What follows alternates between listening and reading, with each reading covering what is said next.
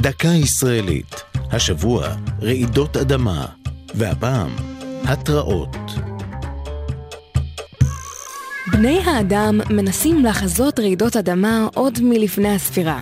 אך הקפיצה המשמעותית ביותר בתחום אירעה בסוף המאה ה-19, כאשר המדען הגרמני ארנסט פון רובר פשוויץ גילה שמטוטלת שהציב בעיר פוצדם בגרמניה נעה בפראות כתוצאה מרעידת אדמה שהתרחשה ביפן.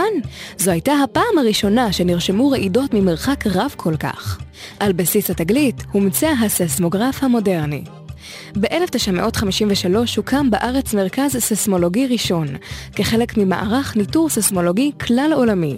זאת לאחר רצף רעידות שהורגשו באזור, בראשן רעידה חזקה באי קפלוניה שביוון.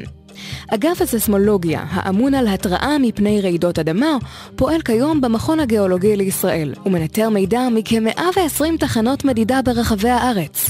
כיוון שבימינו הנתונים נאספים בצורה דיגיטלית, התקצרו זמני התגובה לרעשי האדמה. ומפתחים בארץ ובעולם שוקדים כיום על יצירת מערכי התראה שיהיו מחוברים ישירות לטלפון הנייד, ובמקרה רעידת אדמה יוכלו להציל חיים. זו הייתה דקה ישראלית על רעידות אדמה והתראות. כתבה והפיקה ענבל וסלי. ייעוץ הדוקטור רמי אופשטטר. הגישה עדן לוי.